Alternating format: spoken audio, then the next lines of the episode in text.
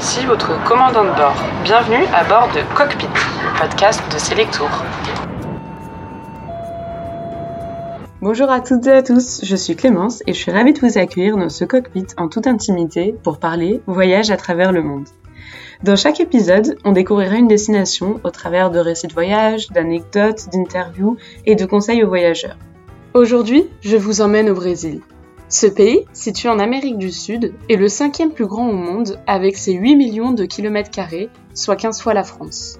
Le Brésil, on le connaît pour ses musiques, sa danse, ses carnavals, ses plages paradisiaques, sa nature luxuriante et tant d'autres choses. Clara et son compagnon, un jeune couple d'aventuriers, ont eu la chance d'y faire un beau voyage cette année qu'elle est venue nous raconter. Hello Clara Hello Clémence donc du coup, tu es rentrée il y a deux mois d'un de tes plus beaux voyages au pays de la samba et tu as commencé par une semaine à Rio, évidemment l'incontournable.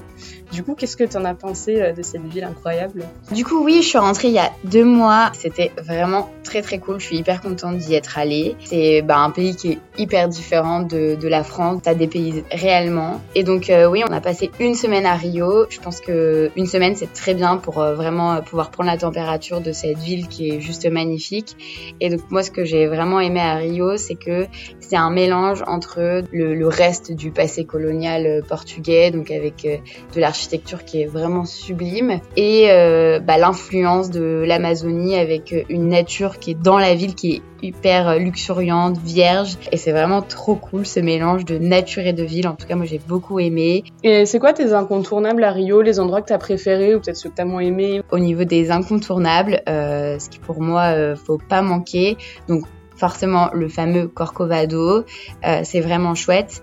Donc oui, il y a la station elle-même, il y a aussi la vue depuis le Corcovado parce qu'on est vraiment en hauteur, donc euh, il y a une vue imprenable sur sur tout Rio. Ensuite, il y a le pain de sucre, donc euh, ce gros rocher qui est au bord de Rio et là pareil, la vue est dingue. Il y a également bah, toutes les plages, donc il y a la plage Leblon, Ipanema et Copacabana. Donc c'est vraiment on peut faire une marche tout le long de ces plages là et chaque plage a peu près euh, son ambiance. Donc vraiment, ça c'est hyper Et chouette. Des couchers de soleil euh, dinguissimes. Avec des couchers de soleil dinguissimes.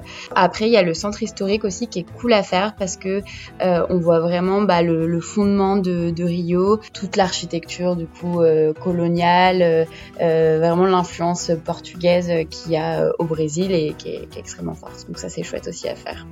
Voilà, euh, il y a également un tour en parapente. On a décidé de, de faire ça. Donc euh, ça coûte un petit peu d'argent, mais euh, mais ça vaut vraiment le coup. Euh, vous sautez du coup bah donc euh, d'une une falaise, ouais, d'une falaise, d'une montagne hauteur. en hauteur, et on atterrit du coup sur une autre partie de plage. Ah, t'atterris sur la plage? Ouais, on atterrit sur la plage, et en fait du coup tu voles entre une partie où, enfin, au-dessus de la montagne, au-dessus un peu de la ville et la mer, la plage. Et donc en fait, c'est trop trop un paysage beau. incroyable. Quoi. Ouais, un paysage incroyable. Et euh, bah vraiment, t'as l'impression d'être un oiseau. Enfin, c'est comme dans le film Rio. T'as l'impression d'être, ouais, c'est c'est vraiment trop cool. Donc euh, je recommande de faire euh, de faire ça si euh, vous en avez l'occasion. Et alors, euh, quand même, il faut le dire, c'était pas à n'importe quelle période puisque tu avais la chance d'assister à un événement qui est quand même mythique, à savoir le carnaval de Rio de Janeiro. Yes. C'était comment alors? Ouais, euh, on a eu la chance d'y être à cette période. On a pris nos billets un petit peu tard, donc on y est allé sur la première partie où c'est pas les, professionnels, c'est plus euh, des amateurs. Ceci dit, c'est tout aussi bien et du coup, bah, le tarif est un peu moins cher parce que ça coûte vraiment très cher. Et donc, on a eu la chance d'aller dans le Sambadrome. Donc, en fait, c'est comme une grande rue où il y a des gradins de part et d'autre.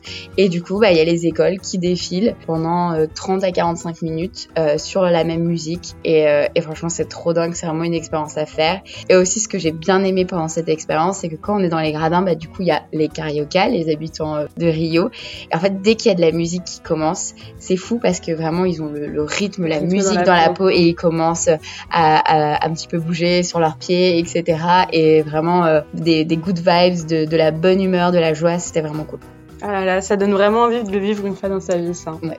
Par contre, ça dure vraiment très longtemps. C'est-à-dire que ça commence genre euh, à 21h30 et ça peut durer jusqu'à 5-6 heures du matin. Ah oui, faut être, euh, faut prévoir la nuit. Quoi. Faut prévoir la nuit. Pas d'excursion le lendemain matin. Euh. Exactement.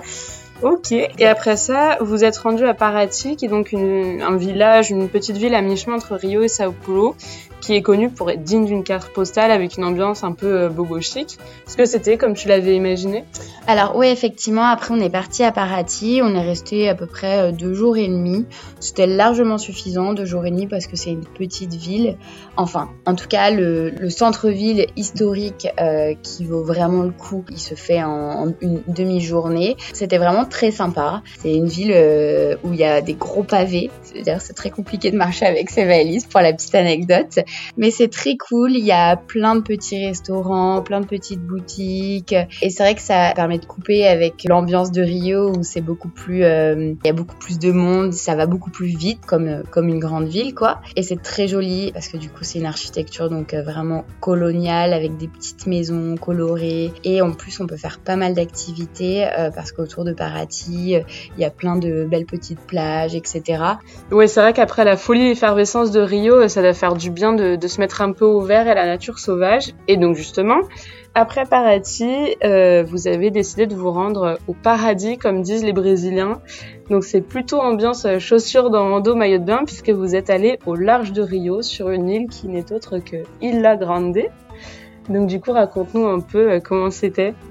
Ouais, je pense que c'est une des parties de mon voyage que j'ai préférée. C'était vraiment super. Donc euh, pour aller à Isla Grande, vous avez la possibilité euh, de prendre euh, un ferry à Angra dos Reis. Excusez-moi pour l'accent qui n'est pas très bien.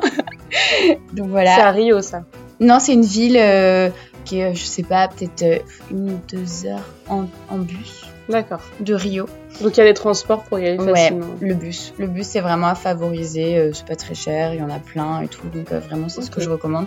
Et après donc on peut prendre un ferry euh, pour aller donc sur Isla Grande et donc pourquoi c'est le paradis? Donc bah il n'y a pas de, de, route goudronnée et du coup il n'y a pas de voiture. La liberté, la, nature à l'état ah pur. c'est vraiment pas de bruit de moteur. Pas de bruit de moteur et tout. C'est vraiment trop cool. C'est vraiment l'endroit idéal pour se reposer, pour faire des randonnées, pour aller à la plage euh, et, ouais, ce que je recommande de faire, ce que la plupart des gens font, c'est qu'il y a des longues randonnées qui permettent d'accéder à des euh, à des plages paradisiaques qui sont sauvages. Qui sont sauvages. Il y a vraiment très peu de personnes. Du sable blanc, hyper fin, de l'eau turquoise enfin le paradis quoi. Euh, il y a aussi la possibilité, pour ma part, je l'ai pas fait, mais de faire un tour de l'île en bateau. Et justement, ils vous arrêtent sur toutes les plages euh, du nord au sud, euh, incontournables à faire. Pour ma part, j'ai pas décidé de le faire, je préférais euh, y aller, à pied. Mais c'est vrai que faire des randos, cool si on est en famille, qu'on a des enfants en bas âge par exemple. Exactement. Ok, bah, c'est bon à savoir ça. Ouais, donc vraiment île pour la détente, pour se reposer et pour la nature. Voilà. Et donc ça, c'était votre dernière étape avant de rentrer en France. Exactement, ça a clôturé notre voyage. En beauté. En beauté, tout à fait. Et alors, c'est vrai qu'en t'écoutant parler de Rio, tous les endroits que vous avez visités, des transports en commun, ça me fait penser que, bah, effectivement, on entend beaucoup de positifs et de belles choses sur le Brésil, mais il y a aussi une part un peu plus sombre dont on parle un peu moins. C'est bah, les inégalités et le sentiment d'insécurité qui peut être ressenti. Euh, Qu'est-ce que tu en as pensé, toi, qui étais bah, en tant que, que, jeune femme Comment, comment tu t'es sentie euh, au Brésil? Ouais, en effet, euh, bah, c'est pour ça que du coup je ressors très intriguée de ce pays, c'est que effectivement, bah, c'est un pays où il y a énormément d'inégalités on le sait, mais tant qu'on n'y est pas allé, on l'a pas vu de nos propres yeux, bah on, ça, on comprend pas. Et quand on y est vraiment, c'est c'est assez dingue ces inégalités qu'il y a. Il y a autant de, de, de richesses qu'il y a de pauvreté. Donc parfois ça peut faire quand même mal au cœur.